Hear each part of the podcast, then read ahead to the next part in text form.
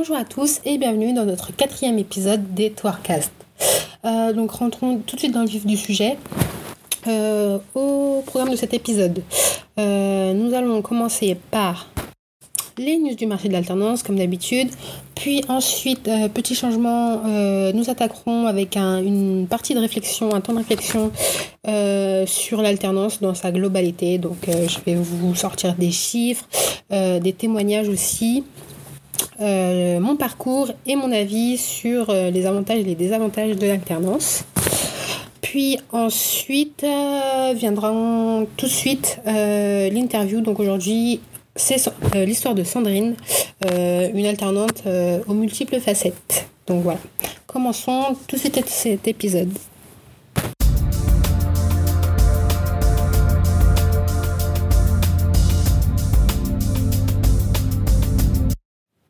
Commençons tout de suite les news sur le marché de l'alternance.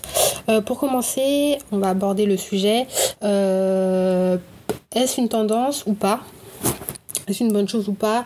Euh, que de plus en plus de jeunes diplômés prolongent leurs études avant de se lancer sur le marché du travail à cause de la crise donc en fait, euh, au lieu de, ben, de se proposer sur le marché du travail directement à la fin de leurs études et avec leur nouveau diplôme, et euh, eh ben, ils vont repartir pour un tour euh, en, vue d'éviter enfin les, effets de la crise. Parce qu'il ne faut pas oublier que ben, le gel enfin, il y a un peu un gel des, des recrutements et des embauches à cause de la crise. L'économie a été très durement touchée il faut le rappeler. Euh, donc, euh, certains jeunes diplômés estiment euh, être judicieux de repartir pour un tour d'études. Donc voilà, l'INSEE va se demander si c'est une tendance suite à la crise ou si c'est une, une véritable tendance qui s'installe dans la durée parce que l'INSEE a tout simplement remarqué que dans une étude publiée en 2013 déjà, hein, donc il y a 7 ans, il y avait déjà 0,4% d'étudiants à prolonger leurs études d'un an.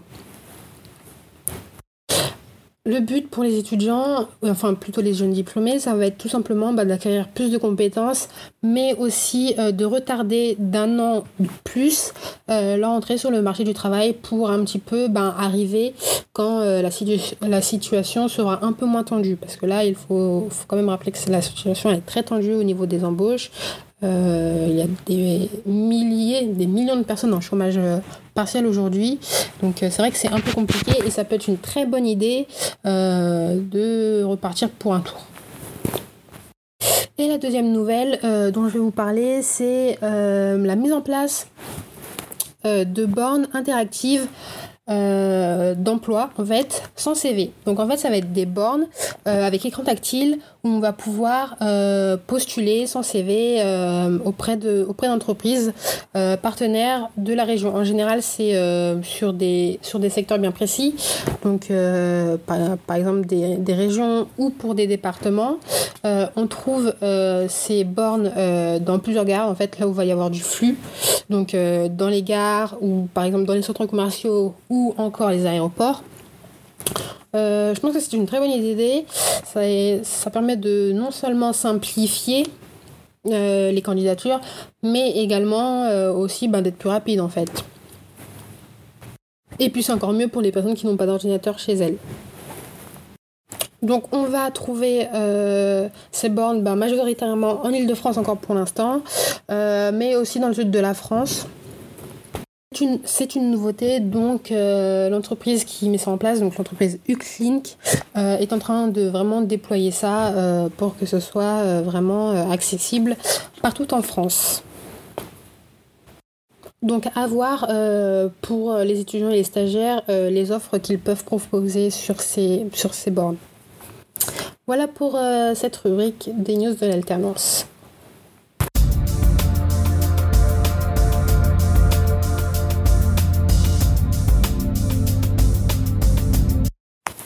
Rentrons maintenant euh, dans le du sujet, donc la partie réflexion euh, sur l'alternance dans sa globalité. Donc pour commencer, euh, je vais rappeler quelques chiffres sur le marché de l'alternance et puis ensuite ce seront vraiment des, chiffres par profil. Donc pour rappeler le contexte, 7% des jeunes de 16 à 25 ans sont en alternance. donc en 2019, ça représentait plus de 485 800 apprentis. 33% des offres se trouvent en Ile-de-France et les offres sont publiées pour 50% d'entre elles entre mai et juin. Euh, l'alternance est un bon moyen d'insertion, euh, comme on l'observe, car 50%, 57% euh, plutôt des entreprises renouvellent le contrat à la fin de celui-ci, donc en CDI, et trois quarts d'entre elles jugent le coût de l'apprentissage compensé par la valeur ajoutée par l'apprenti. Mais rappelons quand même que trouver une alternance, trouver une entreprise, ce n'est pas toujours aisé.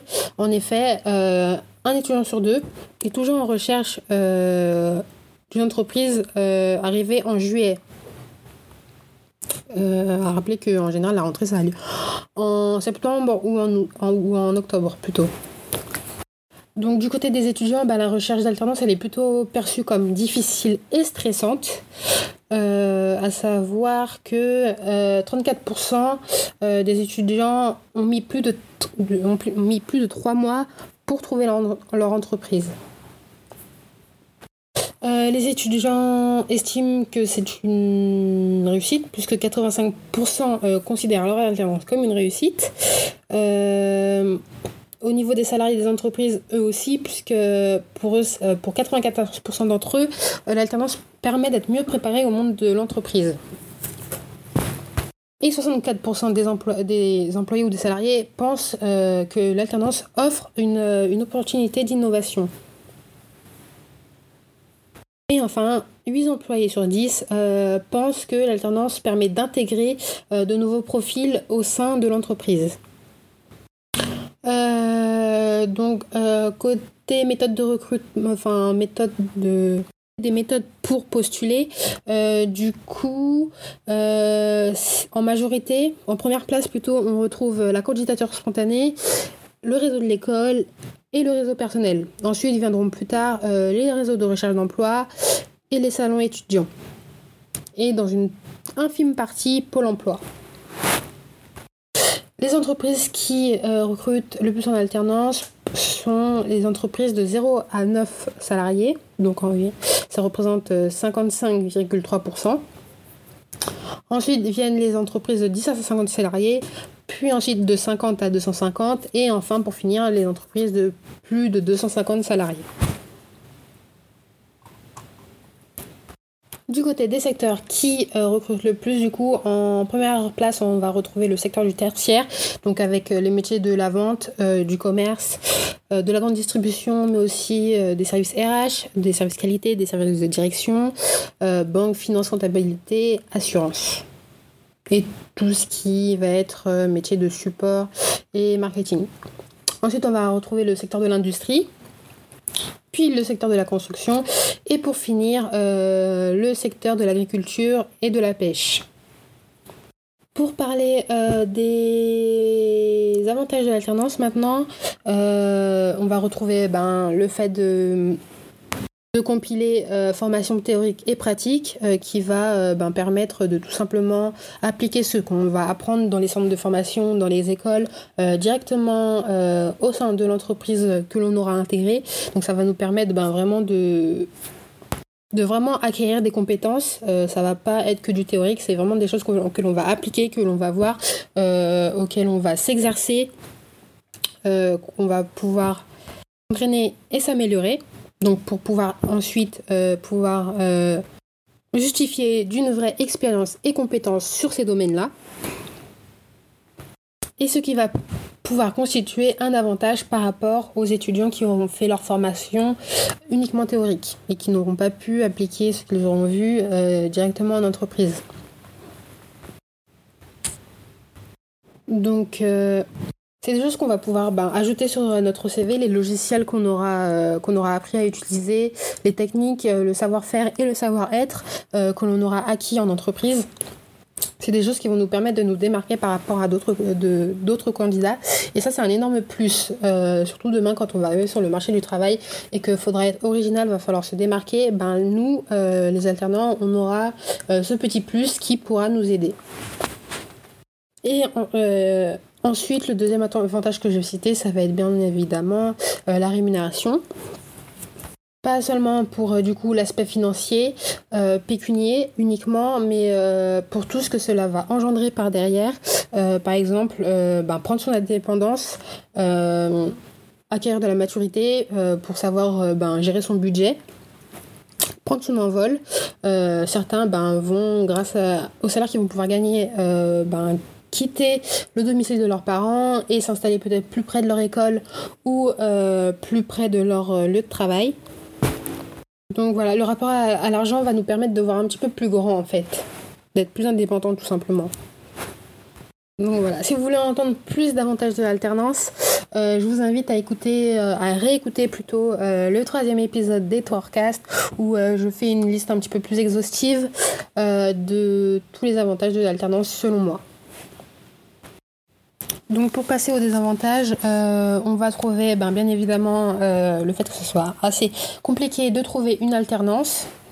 Si je puis dire, c'est un marché assez concurrentiel où il va falloir être soit très malin, soit avoir un très bon réseau euh, pour pouvoir trouver assez facilement et assez rapidement. Et un deuxième désavantage pour moi, ça va être le rythme qui peut être assez difficile à adopter au départ.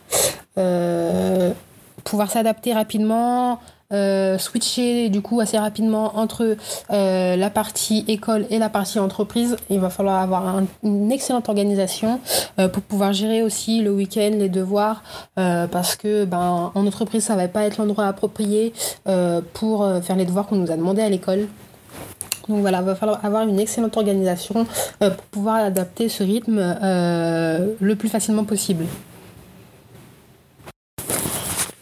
Euh, donc voilà, c'est donc la partie où euh, je je vous dis que si vous avez besoin d'aide, euh, si vous avez besoin d'accompagnement, de suivi, que ce soit ben, pour adopter ce rythme, mais également pour trouver une entreprise ou juste pour être soutenu, rencontrer d'autres alternants, savoir rencontrer des gens euh, qui savent de quoi vous parlez et qui peuvent vous aider, euh, ben vous êtes au bon endroit parce que l'ambition de Twerk, euh, ben, c'est d'accompagner les étudiants dans leur recherche d'alternance et de trouver l'alternance qui va leur aller le mieux, donc leur alternance de rêve. C'est ça l'ambition de Twerk et nous avons vraiment à cœur de vous aider. Donc voilà, n'hésitez vraiment pas à venir nous contacter parce que ben, c'est pour ça qu'on est là. Voilà ce qui achève euh, notre rubrique euh, réflexion autour de l'alternance.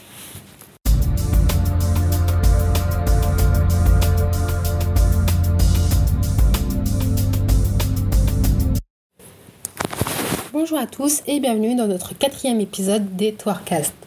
Euh, donc rentrons tout de suite dans le vif du sujet. au programme de cet épisode, nous allons commencer par les news du marché de l'alternance comme d'habitude. Puis ensuite, euh, petit changement, euh, nous attaquerons avec une partie de réflexion, un temps de réflexion euh, sur l'alternance dans sa globalité. Donc je vais vous sortir des chiffres, des témoignages aussi. mon parcours et mon avis sur les avantages et les désavantages de l'alternance. Puis ensuite viendra tout de suite l'interview. Donc aujourd'hui, c'est euh, l'histoire de Sandrine, euh, une alternante euh, aux multiples facettes. Donc voilà. Commençons tout de suite cet épisode. Bonjour Sandrine. Peux-tu te présenter brièvement s'il te plaît? Alors, bah, je m'appelle Sandrine, j'ai 33 ans, je suis actuellement en deuxième année de Master Expert en stratégie digitale avec la spécialité du UX Design pardon, à Digital Campus. D'accord, très bien, merci. Euh, peux-tu nous expliquer ton parcours, s'il te plaît? Alors, j'ai un parcours plutôt atypique parce que de base, moi, je viens pas du digital, je viens de la comptabilité. Donc, j'ai fait un BP de compta, ensuite, j'ai fait un, bac pro euh, compta en alternance. J'ai fait aussi euh, un BTS assistante de gestion en alternance. Euh, j'ai ensuite fait une année euh, où j'ai voyagé euh, à l'étranger pour apprendre la langue. J'ai vécu 4 mois en Espagne et 8 mois en Angleterre. Et donc à la suite de ça, j'ai essayé de bah, chercher ma voie et ce que, ce que j'aimais. et donc j'ai eu l'opportunité en 2014 d'être embauchée dans une, entreprise chez un éditeur de logiciels chez Sage.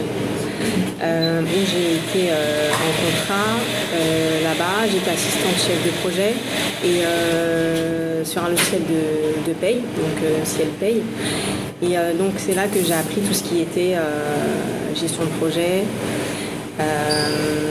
et bah, mon expérience m'a beaucoup plu et donc j'avais envie de plus. Et c'est là que j'ai commencé aussi à m'intéresser à ce qui était UX, mais je ne savais pas en fait, comme c'était pas ma filière, je ne savais pas en fait que c'était euh, euh, bah, de l'UX euh, que je voulais faire. donc ensuite, bah, j'ai fait des petits boulots, toujours dans la compta, et après je me suis dit que j'avais envie de vraiment de faire quelque chose qui me plaisait. Et donc j'ai décidé de reprendre mes études, donc en 2018 fils était un peu plus grand, parce qu'on a un, petit garçon de 2 ans et demi. Donc j'ai repris mes études euh, avec Open Classroom, j'ai pris des cours, donc j'ai préparé un diplôme de chef de projet multimédia avec la spécialité euh, design. Donc c'était euh, par, enfin pas par correspondance, mais c'était des cours en ligne. donc j'ai validé ce diplôme et par la suite bah, j'ai continué mes études et, donc je suis rentrée en première année de master chez, à Digital Campus.